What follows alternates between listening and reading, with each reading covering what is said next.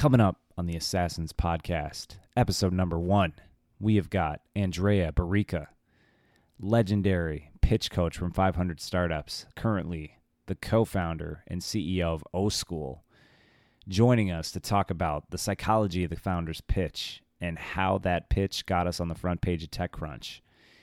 She talks a little bit more about how timing and hype cycles can help influence pitch strategy.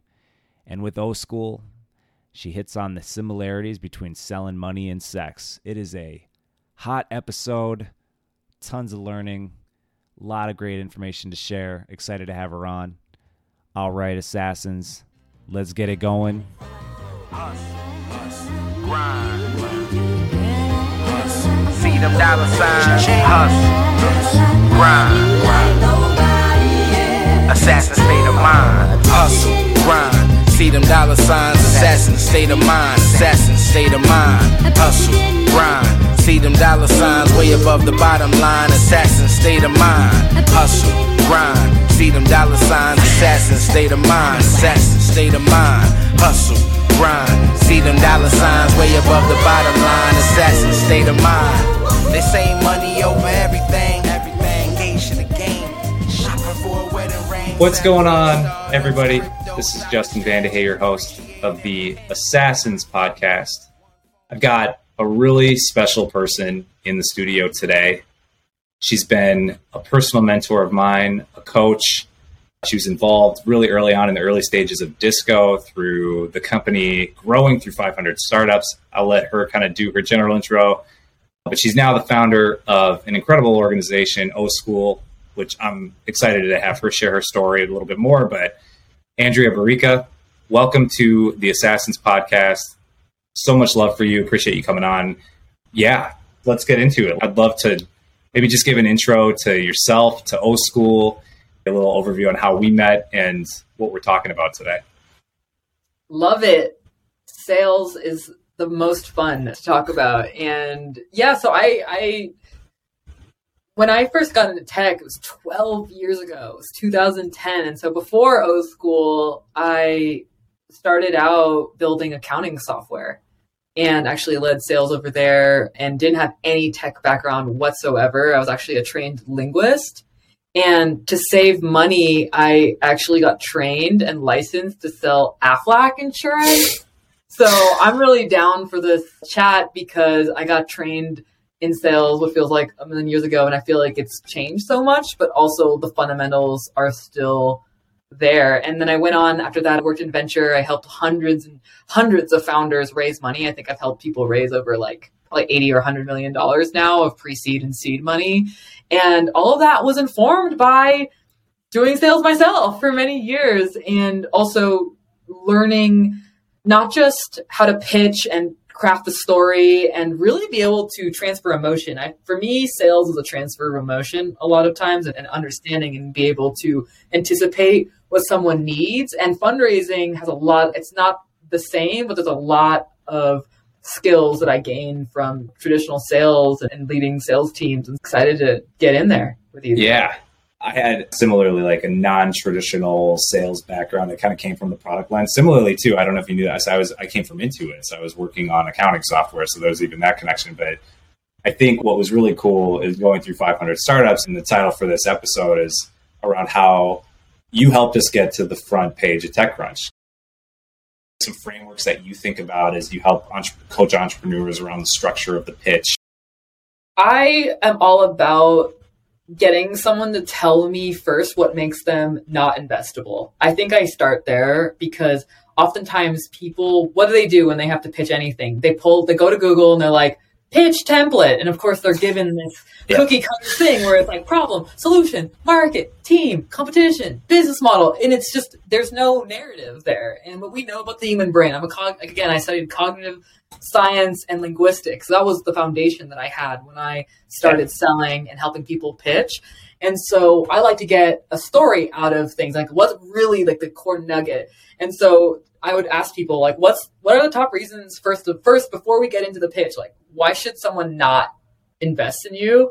I like to start there. And the second thing I hmm. like to do, and I did this with all the 500 founders, is I really would constrain the time that they had to talk to me about their business. Like that 60 seconds is key because it's about distillation. It's really easy to ramble for 10 minutes. It's actually that's the easiest pitch to do because you don't have to make any choices about what's actually interesting or what's actually differentiated about your business. Hmm. The third thing that I would do with founders that was key was psychology of the investors at that time. And I say at that time because I've gone out in various teams to raise in 2010, 2016, 2022. Every time I've gone out, it's been a different ecosystem. And so if you're spending all your time just on your pitch and your company, you're actually missing out because just like sales, pitching, it's about the other person's psychology. What's in the market for them? What are they looking at? What what has what have investors been burned on? What are their wounds? What are their traumas? We have to know that because when I was coaching and you back a few years ago, the trends were not the same. And so if you're taking a, a pitch playbook and applying it, the timing of it and what's happening around it should be part of that. And so when people come to me and they want to just get my playbook, I'm like, what year is it? What space yeah. Yeah. All of that. And I think so so the psychology aspect is non-trivial because I'm think I'm hearing people's pitch and I'm like, "Oh, you're really insecure about this part." And that's I, why I that's why I was calling you half the time. I feel like over the last five years, it wasn't even pitch advice; it was just life advice. It's an emotional thing. Pitching, yeah. selling. You're out there trying to influence people. Yeah. And what I often find is the piece that people don't want to spend time on. That's why I ask, what makes you uninvestable? Or this is another question I love asking people when I'm coaching them is what question or what part of the pitch is your least favorite? Like, what do you dread? And often we go there because what makes someone successful in pitching or sales is this sense of inevitability. Yeah. I'm, this is happening with or without you. This is going to go. And that conviction, what kills it is when people have a wound or they're insecure about their traction or they know that they know investors think their TAM is not that exciting, even though it is. And those things come through. And so my job as a coach is to be like, what are the blocks? What are the mental blocks? What are the, oh, you got burned. You had two startups fail for this reason. So you're pitching, oh, you're overcompensating for that in this. Feel it. And then I, what I often do to then, because I'm just one data point, right? Like I'm not, it's not like I just know the most about every space. That's like farthest from the truth. But what I think is my superpower as a coach is I don't have that attachment to any piece of the story. And we can then take the feedback you're getting from the market. I'm not, it's not working. And then distilling that into what has to change in your pitch because there is no one perfect pitch. You have to be a chameleon. You have to pull out different pitches for different people in different times in different communities. So good. Yeah. Do, building on that point, and I know we, we talk a lot about the art of the pitch and structuring it. And I think and there's so many things that are applicable to even communicating similar value to customers. And one thing I know we talked about before we jumped on was just your experience kind of building and scaling your own sales organizations, going from zero to one, one to three million, like in the early stages. And I'd love maybe if you had to talk through that journey as well, some of the things that you've learned either originally building out that team or like just things that you think are useful that you would share with folks? I really, that's the part I know, zero to three. I left my first company. So I started out just ops, that co-founder that did everything. And suddenly we did a pivot. We were building like a mint.com for small businesses. And then yeah. we went up market. So we went from charging people like $20 a month where people would self-service, sign up themselves. And then it was like thousands of dollars a month. So it was a different, so we mm. made this switch. And of course, then it was like, oh, we need a sales team. And at the time, I had never done sales. I had never done anything. I had zero experience whatsoever, but I was the person that was there. And it was my job to basically make the cat, make the sales to unlock the next round of funding.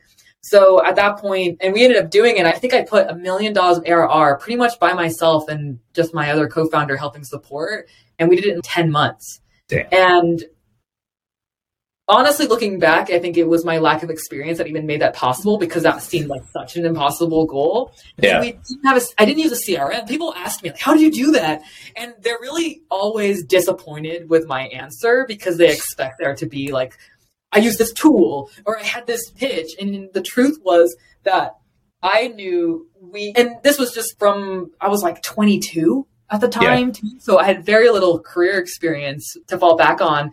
And I used a whiteboard and I just started to track relationships, conversations. And I remember looking back, what I'm impressed of when I look back is how many referrals I, I was getting. And I definitely think like there are the churn and burn people. Like I worked with people who used to be cold callers and they hit their quotas and they just know how to run a process. Through the journey, if you look at that diagram, like I was definitely more maverick than journeyman. Maverick being natural talent, go and pitch it, use your relationship skills, get the deal done, but maybe you're not very process oriented. And then I ended up working with like later on, like journeymen, they were just like, run the process, do the X many calls, X many tracking the conversion rates. I grew into that. But in the early days, it was really an exercise of getting really clear on exactly the type of psychology of the people buying my my my service.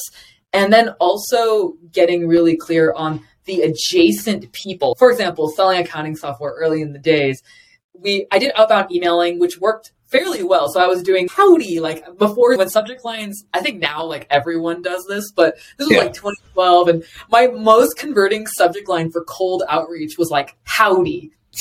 Lower caps. And I tried other stuff like need to do your tax, do the thing that you learn. And I was like, all right, these are okay. But I was getting like nutty response rates and for things like howdy. And then my, my copy inside was really like, yo, you need help with this? Although like super cash and direct, no tools. I didn't use anything. It was just direct emails that I was sending out.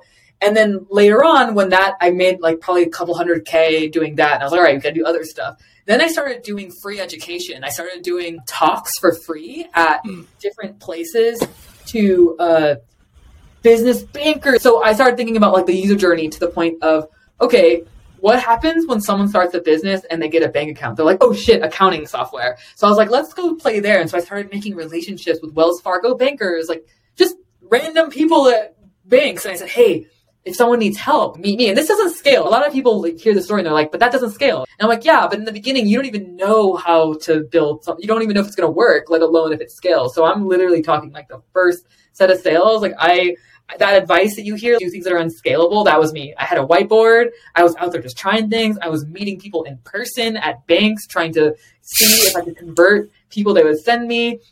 I started doing talks. And then but what happened is that first 30 customers that I sold, maybe that's accounted for, yeah, two, 300K of ARR, a lot of people came from that group. And that's where people try to cut corners with customer service. I'm like, that's going to cost you in churning sales people trying to get deals because what I really looked at was okay, I made the first 20 sales. Can all of them send me people? And that only actually works. It actually doesn't work unless those people are like super happy with yeah. And that's the hard part of that. And so I definitely had a couple like sleepless. Like it wasn't sustainable. I definitely had a couple moments crying in Italian restaurants with my co-founders, being like, I can't sustain like making the customers happy and selling more. Like you have to help me yeah. with this. So th- uh, there definitely was. It was definitely tough. But then that led the basis in that got us that those type of strategies got us to about three million ARR. And that was the point of my sales career that I was like, do I want to learn how to take a company from three to 10?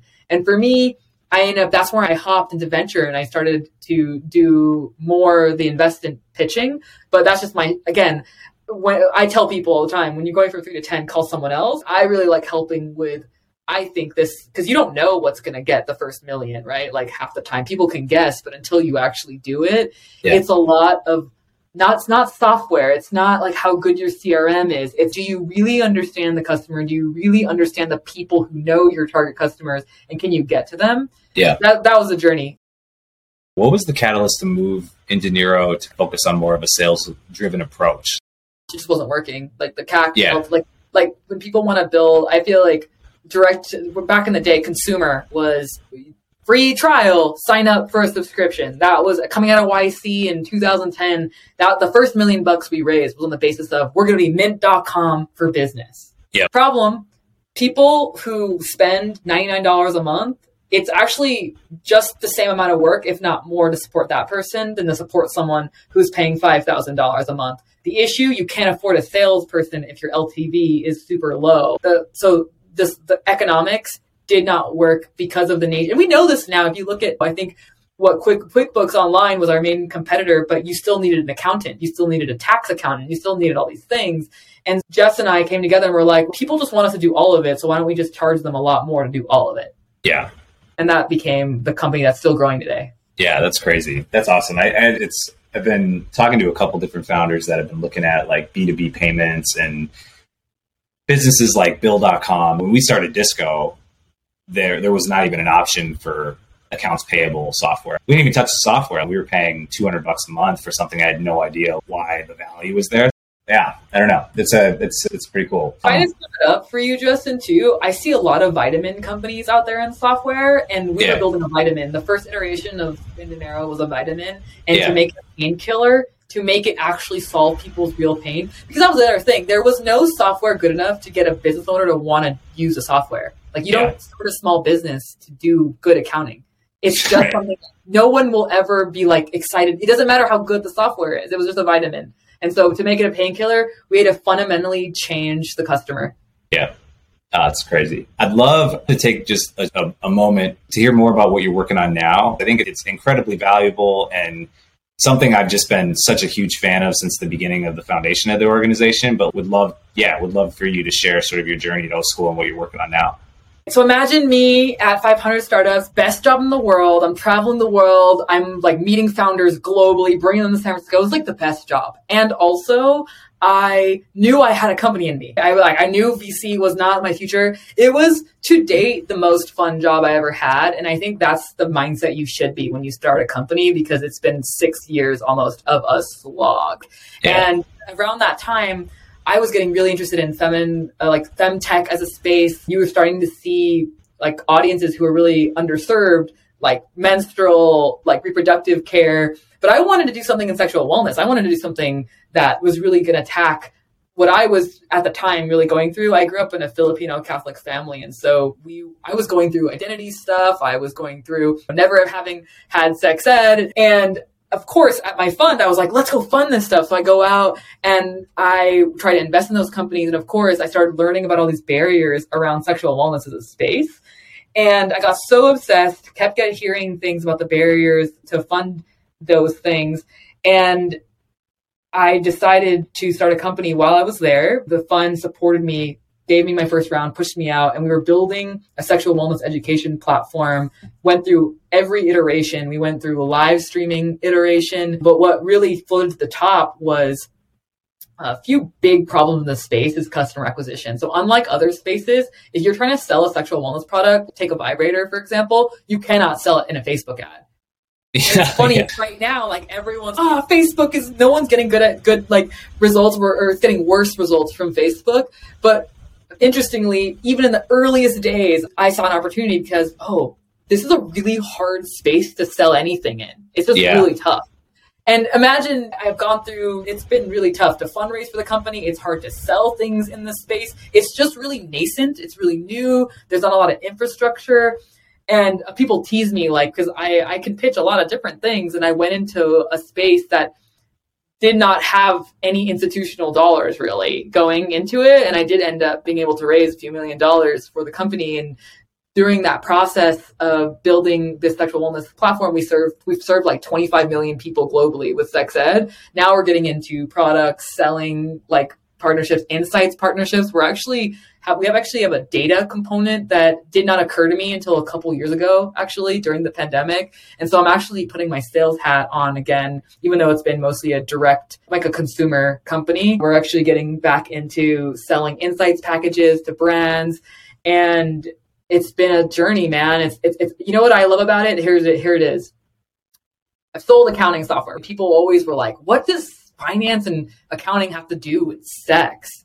And actually, a lot because in in the sexual wellness world, everyone knows there's a lot of money there, but it's a shame. There's a lot of shame and taboo. So no, you can't put a Facebook ad out. People don't share it. It doesn't organically go viral because people don't want to be open about it publicly. But guess what? Fintechs works the same way. If you're doing debt consolidation, finance, people don't share things about bankruptcy. So money and sex are the two things I think people have Damn. the most shame over, and that's Yeah. what I like to sell because it's hard mode, man. It's Yeah. not selling anything else. It's the Maverick, yo. You're a market finder. That was that's. I think that plays it back so well when you talked about there's no playbook for this. You said there were no. There's nobody institutionally that was looking at this as a No. space, and it's yo. I had to figure out how to reframe this to speak to an audience in a way that was going to hit home at the right time. And it's just, it's crazy to hear how the story all came together and how you're able to apply what you took from just the earliest stages of your career up until getting O School rolling. So it's pretty cool to see. Andrea, how can people get at you if they want to get in touch with you? I'd love to, as we wrap it down, just want to thank you too for being on and just sharing your story with us. But if people want to get in touch with you, how can they get in touch?